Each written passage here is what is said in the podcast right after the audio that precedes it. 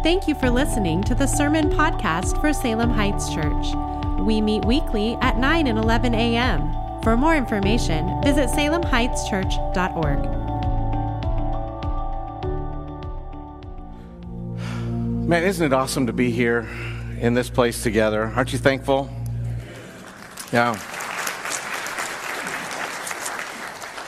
As we said just a few minutes ago, this, this is a morning where we have a lot of different uh, uh, turns. Uh, I hope that we've uh, been able to keep you with us here, but we want to focus on Christ, but also be energized to do a few things. And this morning, we have a, a great privilege to be able to hear uh, not just about an organization that we've partnered with as a church, but to hear from an individual that uh, has been an ambassador with them for quite a while.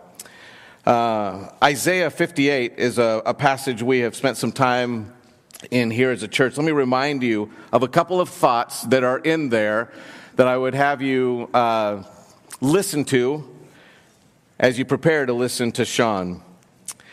Uh, in Isaiah 58, the Lord has been pressing some things into his people. Israel had drifted from where they should have been. Uh, God is looking at them, chastising them, and calling them back. And he reminds them of some central things that should be on their heart as they worship. To get away from religion and back into true and focused faith. And he tells them that they need to, uh, when they're fasting or sacrificing, make sure that they're taking care of the broken people that they see along the way. And he says this in verse 9 At that time, when you call, the Lord will answer. When you cry out, he will say, Here I am. If you get rid of the yoke among you, the finger pointing and malicious speaking, just for a moment, see if there's any way to make that relevant in our day and age, okay? Get rid of the yoke among you, the finger pointing, the malicious speaking, and if you offer yourself to the hungry and satisfy the afflicted one, then your light will shine in the darkness, and your night will be like noonday. The Lord will always lead you satisfy you in a parched land, and strengthen your bones. You'll be like a watered garden and a spring whose water never runs dry. Some of you will rebuild, get this, some of you will rebuild the ancient ruins. You will restore foundations laid long ago. You will be called the repairer of broken walls, the restorer of streets where people live. What kind of person is known as a rebuilder, a restorer, is somebody who has a right relationship with God and is out of that relationship looked at the world around him and said, I'm going to participate in helping heal brokenness. Amen? The question this morning is Is that you? And are you called to participate in some other uh, works that are actively right now rebuilding what is broken? They're helping meet the needs of those that are hurting. Compassion is one such organization. And this morning we have a, a, gift to be able to listen to one of their ambassadors, Shaun Groves. Shaun, where are you? Oh, here he is, right here. Shaun, let's welcome Shaun up here.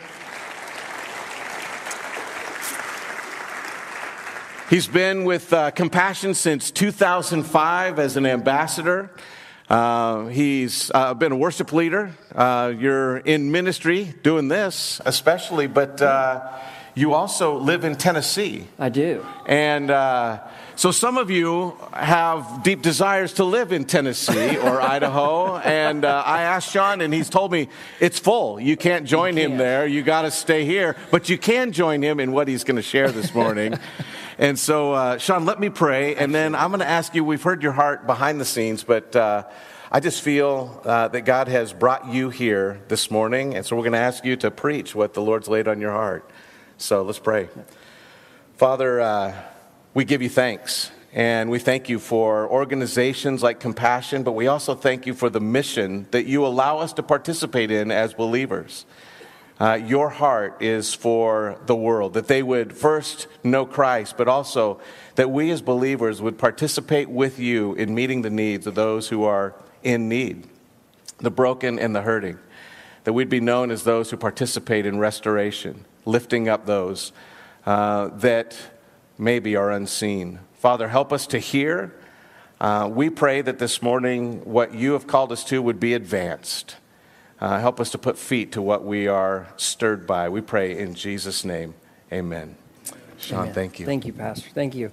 Uh, Nashville is full. There is no more room for you. Um, my my uh, neighbor just this past week got a knock on the door from someone from the West Coast. Uh, just offered them cash for their house. Like I'm not going anywhere. Like, well, we're coming. So. Uh, there's a lot of that going around. So thank you for driving up our home prices, but um, you need to stay where you are. There's no more room for you. Hey, happy Mother's Day on this beautiful sunny Mother's Day. This is such a wonderful day. No, it's beautiful here. Um, uh, any moms in the house make some noise?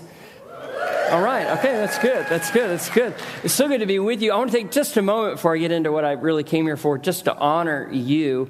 Um, my my mother is back in East Texas. I couldn't be with her today. I'm here with you instead. But one of the greatest ways that I can honor her this morning is to pass on to you just some, a little, little bit of what she has passed to me. Uh, my mother has taught me more about God than any seminary professor, any conference or retreat, any sermon I've ever heard, and any fat book I've read without pictures. My mother is living her theology. Now, my mom, I don't recall her ever really sitting down to lecture me or to teach me about God, but so much of what I know about God was instead caught from her, from her example just one example of her example. I remember one day when uh, I must have been 10 or 11 years old. My mother worked as a daycare center director for 27 years, and so she would work 12 hour days, 6 in the morning to 6 at night, and then she would take care of my sister and me in the evenings. And you know, she was exhausted, but she was not too exhausted at the end of her long day to notice others. And I remember us going into the grocery store uh, one night after she got off work, she was dragging. she had that mom tired look, you know, the ones like, I know this is not the time to ask mom for anything. That kind of look. And we go into the grocery store and we pulled the last cart from the rack. It was a packed place. And we didn't take 10 steps before my mother noticed something I didn't know. She noticed this woman, this older woman, bent over her shopping cart, pushing as hard as she could, struggling against a wobbly wheel. We've all been there, right? But my, while every other shopper passed by this woman, my mother stopped and she put her arm beside this woman, pulled our cart alongside hers. She kissed this woman on the cheek and told her it was going to be okay and gave me that mom look that says, You need to do what I want you to do. And I began to move that woman's groceries from her cart into our cart to lighten her load and then to give her our cart, a cart with four good wheels. That'll preach. That's better than anything I'm going to have to say to you today. My mother's example of compassion and care, no matter how exhausted and spent she was, she noticed people. And if I am at all a loving and generous man today, it's because of the example of my mother. So, thank you to all the moms in the room. And not just the things that you say, but the things that you live that make us better people. Amen? So, let me honor my mom by uh, passing on a bit of those life lessons that she's given me on to you this morning. We're going to be eventually in 1 Corinthians chapter 8, but as a long background to that passage, we're going to start in Exodus chapter 16. In Exodus chapter 16, you may know the story. Here's the context if you're not familiar with it. God's children are making the long road trip from slavery in Egypt to freedom in the promised land. This is a photo I took of the terrain that they traverse. This is the wilderness of Zin. And on this long road trip, God's children became a little hungry and a lot whiny. And so God pulled over the minivan and he had a talk with them through their babysitter, Moses. And God said these words to his children through Moses. The Lord said to Moses in Exodus 16, verse 4 I will rain down bread from heaven for you, and the people are to go out each day and gather enough for that day. In this way, I will test them and see whether they will follow my instructions.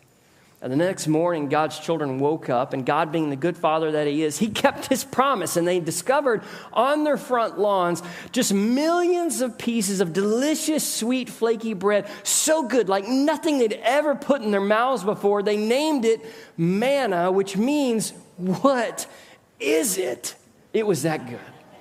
In the morning, he fed them manna. In the evening, he fed them quail, or what folks from my neck of the woods call biscuits and chicken. God is obviously Southern. He's obviously, okay, you're not going with me on that. But will you at least, can we at least agree here that God is good? Amen? You know, the problem with receiving a lot of God's goodness, though, is it can bring out the worst in us. And so, along with Along with manna and quail, God served up the first law. He said, Take only your daily bread. Take only your daily bread, and then everyone will be able to taste and see that God is good and can be trusted. He said, This will be a test. And to do this will be test. It will test your trust. Do you really believe that God is good, that God cares for you, that the God who parted the sea of reeds, the God that provided rescue when you were trapped before the roaring waves and the chariots of Pharaoh, the God who heard your cries and broke your shackles, the God who gave you sweet water when you passed over into the wilderness, the God who has cared for you in miles past, do you believe that God will care for you? Tomorrow. This is a test. This is the test. Is God really good? And can you trust Him? Now, most of them, they, they actually collected only their daily bread. God told them exactly how much that was. It was one omer, about 2.3 liters of food for every single person who lives in your tent. And they did that, but some of them, and we don't know exactly why, but some of them took a bit extra. They decided to store it away in case tomorrow morning they woke up and God wasn't good. And so they stowed some leftovers away. It says in Exodus 16, verse 20, some of them paid no attention to Moses, and they kept part of it until morning. but it was full of maggots, and it began to smell. This is one of the first verses that I had my oldest son memorize. If you want to get a little boy interested in memorizing scripture, start with a passage that turns food into maggots and stink. It's a great place to start. It's also a great place for us to start to just begin to evaluate our lives. Have we trusted? Have we believed that God is good? Can I just confess to you this morning that many years of my life I haven't? That I, I began to try to fill up myself by filling my shopping cart, filling my garage, by filling my closet, by filling my walls with diplomas and accolades and accomplishments. And what I've discovered, can I just save you the grief? What I've discovered is that nothing fills me like the God who provides manna in the wilderness that I was made, you were made to be satisfied by the one and only, our good and trustworthy God. And when we try to fill our lives with anything else, when we try to find satisfaction in the leftovers, we discover that it just stinks and it never satisfies. Well, I don't know what you would do if your breakfast turned into maggots and stink, but I know what they did, that they, they began to repent did my microphone fall off of my ear? It did. It's these petite little ears that my mother gave me that I can't hear.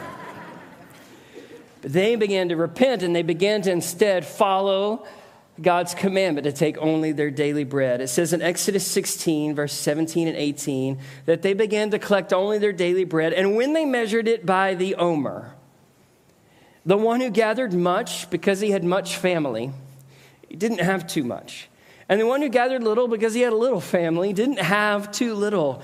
But everyone gathered just as much as they needed. But here's the best part everyone got to taste and see that God is good and can be trusted. Now, before we're too hard on these Israelites and their hoarding, let's remember what they've been through.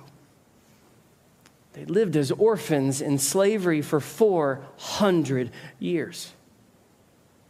They'd been institutionalized, they'd been oppressed, they'd been abused, they'd not been cared for, they'd not been nurtured and loved. And so here they find themselves having to learn what a good father looks like, having to learn that this father can be trusted.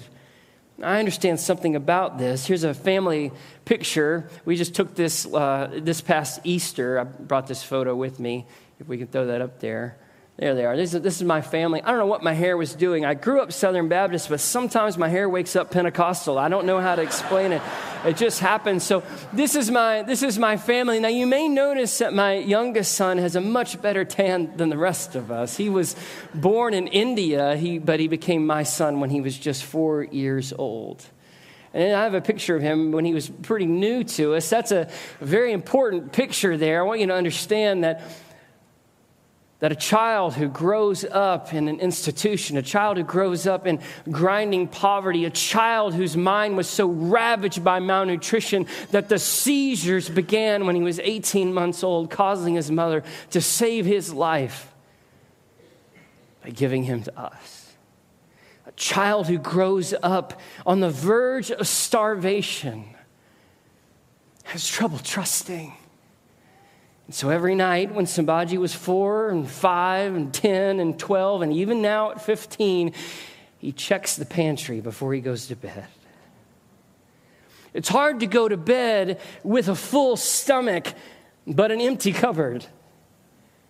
He needs to know that there'll be daily bread tomorrow. Some of us have been there. Some of us have tasted poverty and hardship in our own lives, and perhaps that's why we hang on to things so tightly because we know what it's like to go without. The Israelites knew what it was like to go without, and their solution was to hang on, to control, to double check the pantry. Can I really trust God? Is He really good?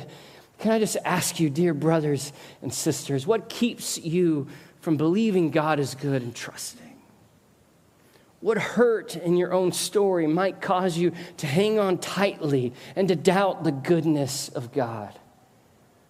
Talk to God about that this morning. I understand that trust doesn't come easily to all of us.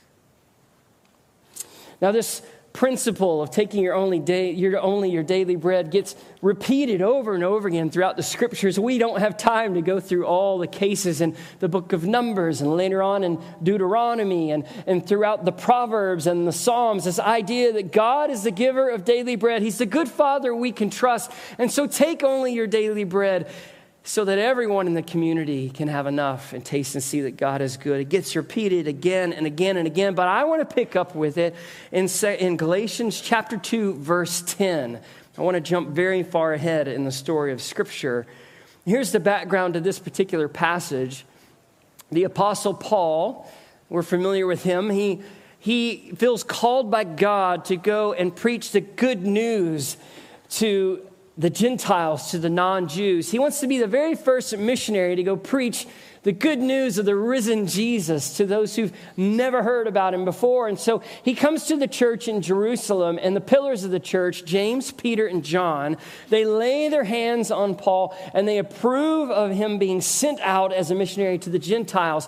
And on that day, as he's heading out, he's heading out from Jerusalem to go preach to the nations, they give him one final piece of advice. And this is a surprising piece of advice. Galatians 2, verse 10, they said all they asked was that we should continue to remember the poor, the very thing I was eager to do all along. What a strange piece of advice. They didn't lecture them on, like, hey, when you go out and you preach and you create churches, here's the, how many deacons or elders you should have. He didn't say, here's what color the carpet should be or what style the music should be. He didn't tell them what day of the week to meet on or how to celebrate communion. I mean, all the things they could have told him as he headed out the door, the thing they felt was most important and pressing, the last words they gave this first missionary was, remember the poor. And he said, oh, I'm eager to do that. I've always been eager to do that. Now, who are the poor? The poor, the poor are the Christians right there in Jerusalem. Right there in Jerusalem. We now believe, scholars believe, that around 80% of the Christians living in Jerusalem in the first century were living in abject poverty, meaning they did not have daily bread. And so, what these, what these pillars of the church were telling Paul is as you go out to the world, don't forget us. Look around this room, Paul. Do you see all the starving and the hurting? Do you see our poor? And he says, I'm eager to do that. This word eager is translated in 1 Thessalonians 2:17 an intense longing, making every effort. In Ephesians 4:3, making every effort. In Timothy, 2 Timothy 2:15, 4:9, 4:21, and in Titus 3:12, it's translated doing your very best. He said, I was eager. I was going to make every effort for the poor. I would do everything I could for the poor. I'd do my very best for the poor. Where does eagerness for the poor come from? Where does that come from? It comes from proximity. It comes from the poor not being a problem, but a person. Not just being numbers, but having names. Can you imagine Paul that day when they said, Remember the poor? And he could look around that room at people whose names he knew. He could see a listless baby sitting on the lap of a mother whose breasts were depleted by malnutrition. You could see a father there. He knew his name. He could see him with tears still wet on his cheeks from burying a little one too soon. These weren't problems, these were, these were people. They weren't numbers on a spreadsheet, but they had names. Paul had proximity to the poor, and that created in him an eagerness to never forget. For some of us, God is calling us to simply leave our zip code this morning to simply know someone, to know the name of someone with a very different kind of story than our own. For me, this happened in Ethiopia many years ago. In 2007, I was there and uh, my vehicle broke down. Now, I was a musician in those days, and how many people know that musicians are not the handiest? It took me a while to change a tire, and so it was enough time to make a friend.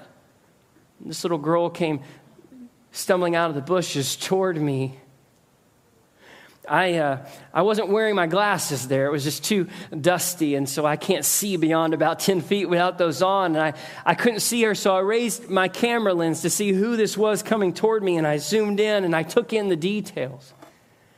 That, the, that dress she's wearing is actually somebody's old shirt.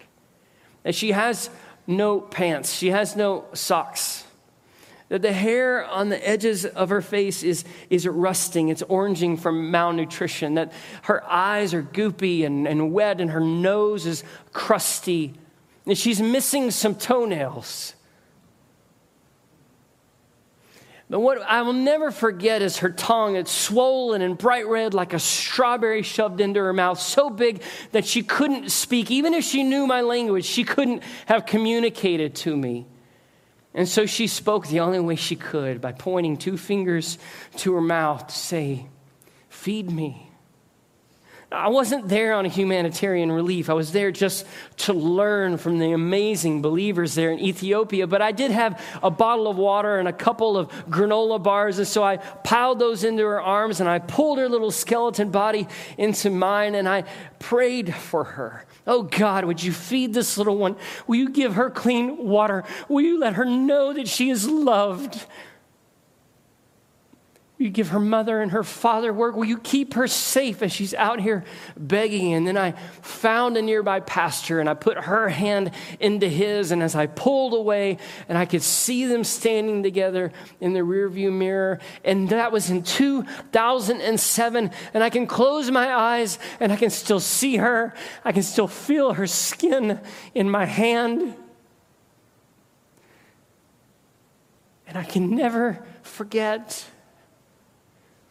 there is an eagerness in me now because poverty is not a problem, it's a person, it's not a number, it has a name and a face. And so I get into airplane after airplane, rental car after rental car, and spend night after night in a hotel bed away from my wife and my kids because I am eager to remember the poor. And it's not drudgery and it's not duty, it is joy. Are you eager this morning? We remember the manna that God has given, and we see our lives as just God's grant, God's generosity. But then, holding all of these great gifts in our hands, we now remember the poor. God, use us. Give us an eagerness for the poor. Lastly, remember the manna, we remember the poor, and now we remember the church. So now go with me. We're going to connect all these dots together in Second Corinthians chapter 8. Go with me there. as we wrap up. 2 Corinthians chapter 8. The Apostle Paul, when he left when he left the church in Jerusalem, he did go out and preach the gospel. And true to his word, he remembered the poor. And as he planted these churches and they became mature, he told them about the poverty among their brothers and sisters in Jerusalem. And he invited these churches that he planted to give a bit of their manna, to pass a bit of their leftovers. He collected an offering that was then carried to the Christians in Jerusalem so that through Jerusalem church, the needs of the people could be met. It's a simple model. I'm going to repeat it a little more briefly here. They collected an offering from the Christians out there who had more than their daily bread, and that offering was then carried to the church in Jerusalem to provide daily bread. That's the model. So in Corinthians, 2 Corinthians chapter 8, beginning in verse 13, we read about this offering. Paul says this about it. Our desire in collecting this offering is not that others might be relieved while you are hard pressed, but that there might be equality. Can I just confess to you this morning that for much of my life, giving felt like being hard pressed. You ever feel that way? You know it's coming and you just sort of, your body tightens up. That was me and you're like, I, I don't want to give. This feels like a burden. This feels hard this word hard pressed, uh, I think uh, Paul has his tongue deeply planted in his cheek. He's being a little sarcastic, he's being a little hyperbolistic because this word is thlipsis. Usually in the New Testament, it's translated tribulation. it actually is the picture of a person being crushed by the weight of a heavy object, like a picture of a man with the life squeezed out of him by a boulder. And he says, I don't want you to think about this offering that we're collecting about this generosity as if you're being crushed by an enormous weight. That's not the way that's not the way giving is supposed to be. In fact, a bit later in 2 Corinthians 9, he'll say that God loves a cheerful giver. And so, can I just say to you this morning that if giving feels like an enormous burden, your heart isn't in the place to give, so please don't. But if you're at the place where you look at all the manna in your life and the goodness of God, and you know that you can trust that God, and you can give to others so that they can taste and see, oh, it creates a joy. It's a joy, not a tribulation. Second Corinthians 8 14, continue on with me. At the present time, your surplus, literally your leftovers, the stuff you don't need today, will supply what they need in Jerusalem so that in turn their surplus will supply what you need. Who has been on top and been on the bottom in life? I have. I've been the young married guy working as a janitor who had no idea how the needs were going to be met and then someone shows up at my door with a gift card. Anybody been there? And I've been the guy with more than enough who sees someone in need and like my mother comes alongside and does what I can to help we don't know from one day to the next which end of that spectrum we're going to be on, do we? Because we are not the sovereign God. And at the moment, if I find myself in a season of surplus, I have the opportunity to give to others, knowing that God will send someone with surplus to minister to me when I'm in the place of need. 2 Corinthians 8 14, the second half of that verse, let's continue on. The goal then of this offering is equality. It's a scary word. Let's just pause and take that in. that word equality in, in Greek is not talking about people having the same amount, it's not quantitative. It's not that you and I have the same size house, the same, the same uh, clothing in our closets, we drive the same kinds of cars, we have the same income. It's not quantitative, it's qualitative, equal quality. And he gets very specific what he means by equality. If God is wanting equality, if this offering is to accomplish equality, what does it mean? And he references Exodus 16. As it is written, the one who gathered much did not have too much, and the one who gathered little did not have too little. But everyone had as much as they needed.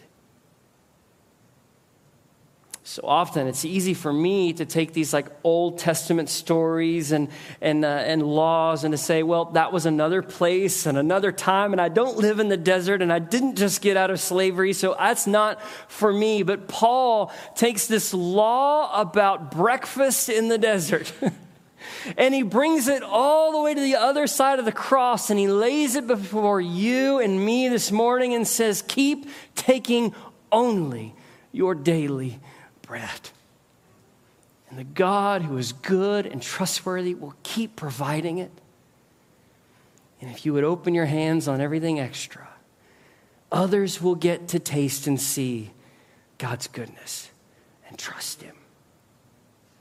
Take only your daily bread. This is the equality that God wants. What does it look like when God's people take only their daily bread? So that everyone can taste and see the goodness of God. I want to tell you a story. I was in the Mathare slum, second largest slum in all of Africa. It's in Nairobi, Kenya. It was raining that day. My friend and I, we sloshed our way through the muddy paths of that slum where two million people live in only two square miles of rusting corrugated metal. Eventually, we made our way to Elliot's house. Elliot, a dapper Kenyan young man. Now, he, he never had a visitor to his house. This was a big deal. So he put on his very best to meet me, his school uniform, that seafoam green tie and gray sweater. And he met me in front of a house that was so narrow that it made his wide smile not make any sense to me. I didn't understand how those two things went together. And he must have seen the confusion in my face because he he reached out, put his hand on my shoulder, and he explained it to me. One of the best sermons I've ever heard. Yes, my house is very small, he said, but my God is very big. And he brought me in out of the rain, gave me a dry spot to sit, and began to tell me his life story. It's an incredible story about our good and trustworthy God. He said when he was five years old, his mother passed away, leaving his father to care for him all by himself. His dad worked as hard as he could, but, but doing his very best. He couldn't even earn $2 a day. And that's not enough money to put food on the table. So his dad did what any mom or dad here today would do. He starved himself, skipped meal after meal, day after day, just to give his boy something to eat a little rice, a few beans. But it wasn't enough. Elliot's immune system was just shot from malnutrition. He was always sick with something. No money to see a doctor, no government program to come along and help either. All he could do was hope and wait. To make things even worse, Elliot couldn't go to school. I, I, can't convince my four kids in Nashville that school is a gift from God, amen? But it is.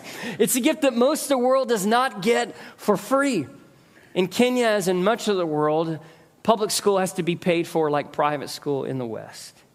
And how can a father who can't even afford to put bread on a plate possibly afford to put books in a bag? Or to buy uniforms? Or to pay fees? To provide a lunch? It was a hopeless situation until our good and trustworthy God sent a pastor to come knock on the door.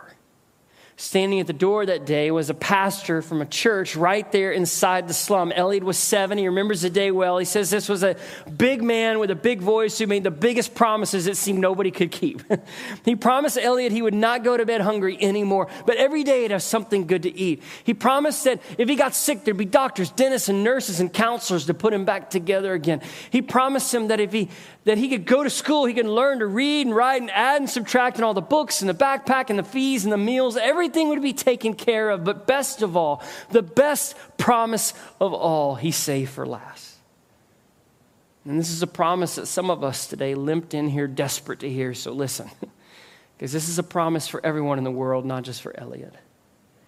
He got down real low so he could look Elliot right in the eyes and he said, Son, God sees you. God loves you.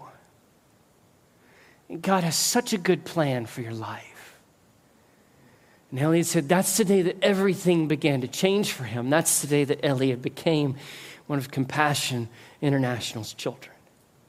Compassion International invented child sponsorship in 1952.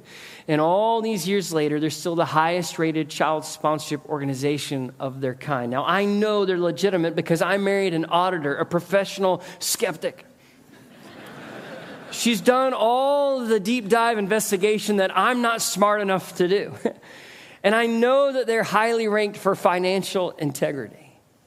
And compassion works in a unique way, in a way that we see is highly biblical. We've seen it today in the scriptures.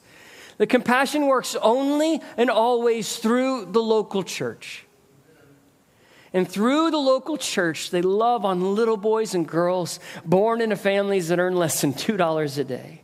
And every one of those children come to the church and they receive five things that we all want for our kids today education and health care and proper nutrition and clean water to drink. But listen, most importantly, the best gift, the greatest gift that we can give to anyone, everyone at Compassion's Children receives a Bible written in their very own language and the opportunity to hear and respond to the good news of Jesus Christ. Because compassion works through the body of Christ, demonstrates the love and power of Christ, and unashamedly preaches the good news of Christ. On average, on average, 500 children come to faith in Jesus Christ every single day. 500 little ones who taste the goodness of God and trust Him with their whole heart and life. But every child needs a sponsor. A sponsor is someone who gives $38 a month to underwrite, to pay for the care that that church is giving to them. You know, the best sponsors, though, don't just give their money. That's pretty incredible. But the best sponsors give themselves. So I asked Elliot about his sponsor and he, he stood up so proud. He announced to me, My sponsor's name is Nick Erskine, Northern California. I did not have the heart to tell him Northern California is not part of the dude's name. I just played along.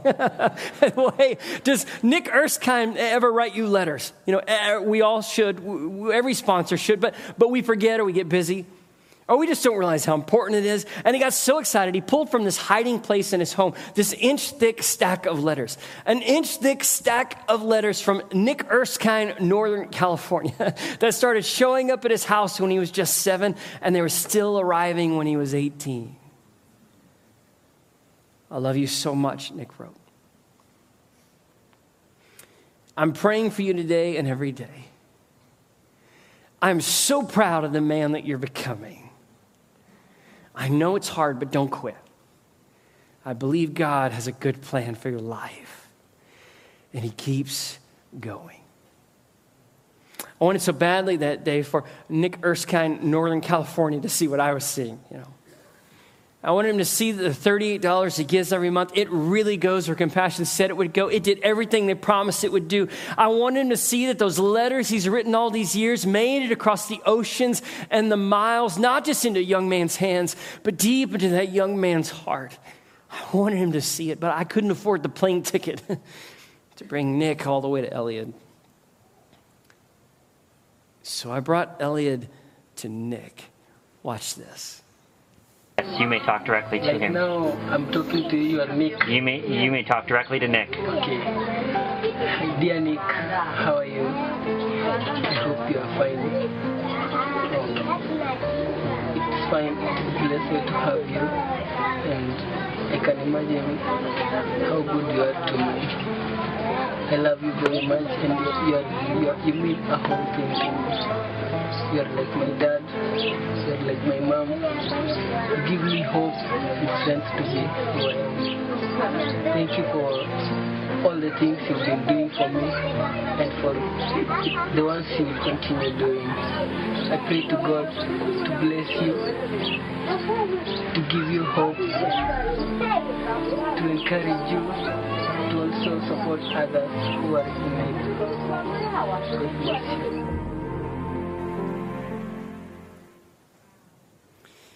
As we left Elliot's home that day, I noticed written on the cardboard walls of that house some writing. And I got closer, I looked more closely, and I, I realized it was a prayer written in his own hand. And I watched as we left. He placed his hand on those words, bowed his head briefly before exiting into the darkness of the slum. God loves me enough to feed me, bless me, and give me hope for the future. Amen. Because one man in California gave, one boy in Kenya got to taste and see the goodness of God and trust Him with his whole heart. I have three things I call you to this morning. The first, remember the manna. My prayer, my greatest hope for our time together this morning is that you would leave with new eyes. And as you leave this place, that you would see the car that you get into as a gift from God. That the food that you sit down to for lunch is a gift from God. That the home you walk into is a gift from God that the bed that you go to bed in tonight is a gift from God. That when you turn on the faucet to wake, wash your face before going to bed, that that is a gift from God that you look at your neighborhood and the safety of it and the community of it and the connections within it as gifts from God. I hope that you go to work tomorrow and you enter that cubicle or that classroom or that construction site and you just marvel that God has once again woken you up and provided manna upon manna upon manna Oh, I hope that you spend this week celebrating the generosity and the goodness of God, and your eyes are opened to it everywhere you look. Remember the manna. You are not orphaned, you are loved and provided for right now by a good and generous Father.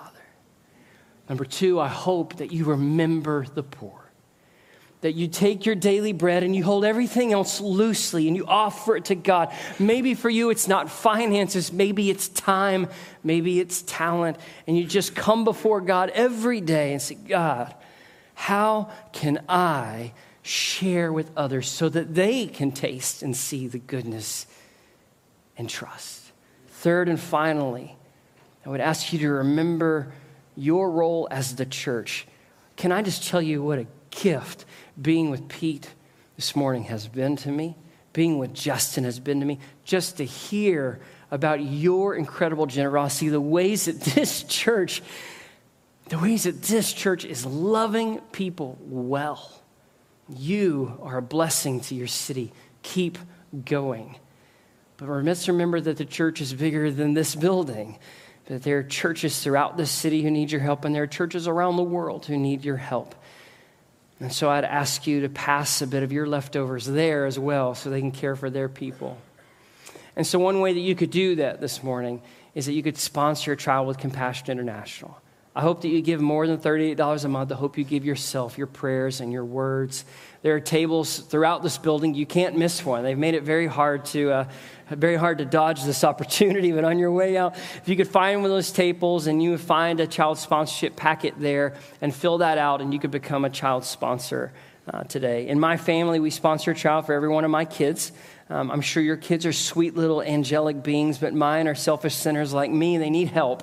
And I found that sponsoring a child for each one of my kids and challenging them to write letters and to pray has changed my kids into more generous and compassionate people. So it's just a suggestion for you. Lastly, I want to read this one last verse from Paul. In 2 Corinthians 9, he says this about those who are participating in the offering. The service that you perform is not only supplying the needs of the Lord's people, it is also overflowing in many expressions of thanks to God. I know many of you already sponsor children through compassion. And those of you who don't do that, I'm sure, are generous in many other ways. Can I just tell you that because of your generosity, multitudes around this world are giving thanks to God this morning. You are a blessing, and that results in the worship of God. For those of you who are sponsoring Children with Compassion, I just want to encourage you and show you what success looks like. I have an updated picture of Elliot and his son, Jaden. I got to return to Elliot's very, very uh, many times, and this one time we went to the zoo together. And this little boy, three and a half years old, this is Jaden. And the first thing Elliot told me about his son Jaden was, Shaun, I want you to know that Jaden doesn't need compassion's help. Those of you who are sharing your manna through Compassion International, you are ending the cycle of poverty. I just want to thank you. And I want to now end thanking God for you. Will you pray with me? God, we love you. We thank you for all the ways you have loved us. The day isn't even halfway done, and there's so much manna in our lives. We just thank you for it. And God, thank you for giving us an eagerness to remember the poor. Bring the poor across our paths. Trans, transform them from problems into people, from numbers, give them names. And God, God, move us, show us the ways you'd have us to participate in the work of your church around the world so that others could taste and see your goodness. I thank you for this sweet church, for the light that they are in this city. I thank you for those specifically who sponsor children through compassion. I pray that you continue to be faithful to them, to provide the resources they need to continue to share. Would you give them the right words to put in their letters that would arrive at just the right time in that child's life? And I thank you, God, for their blessing. And I thank you, God. I thank you, God, for the opportunity to be a blessing to others. It's in Jesus' name we pray. Amen. Amen. Shaun, thank you so much. How blessed were you by that this morning?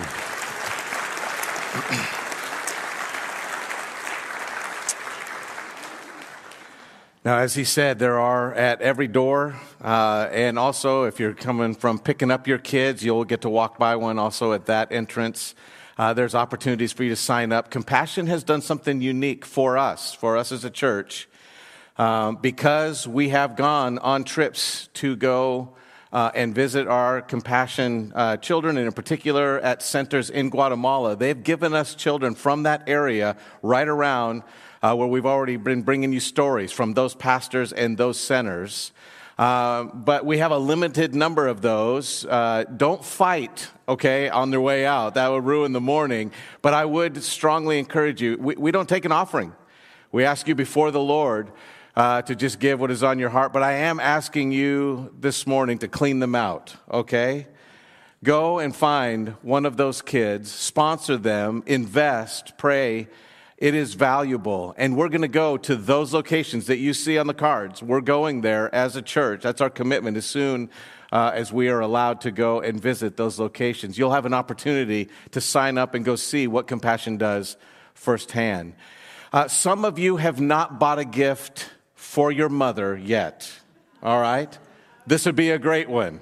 Yeah, you don't have to admit it right now, but uh, this would be a great opportunity. I pray that you are blessed even if just in your heart you were reminded that God is about things that are a lot bigger than just you or I, and a lot bigger than just this place. Aren't you thankful for that perspective? He is about those things. Let's join him in that as you go. So look for those cards and bless uh, some other mother by how you take care of their children. You're dismissed.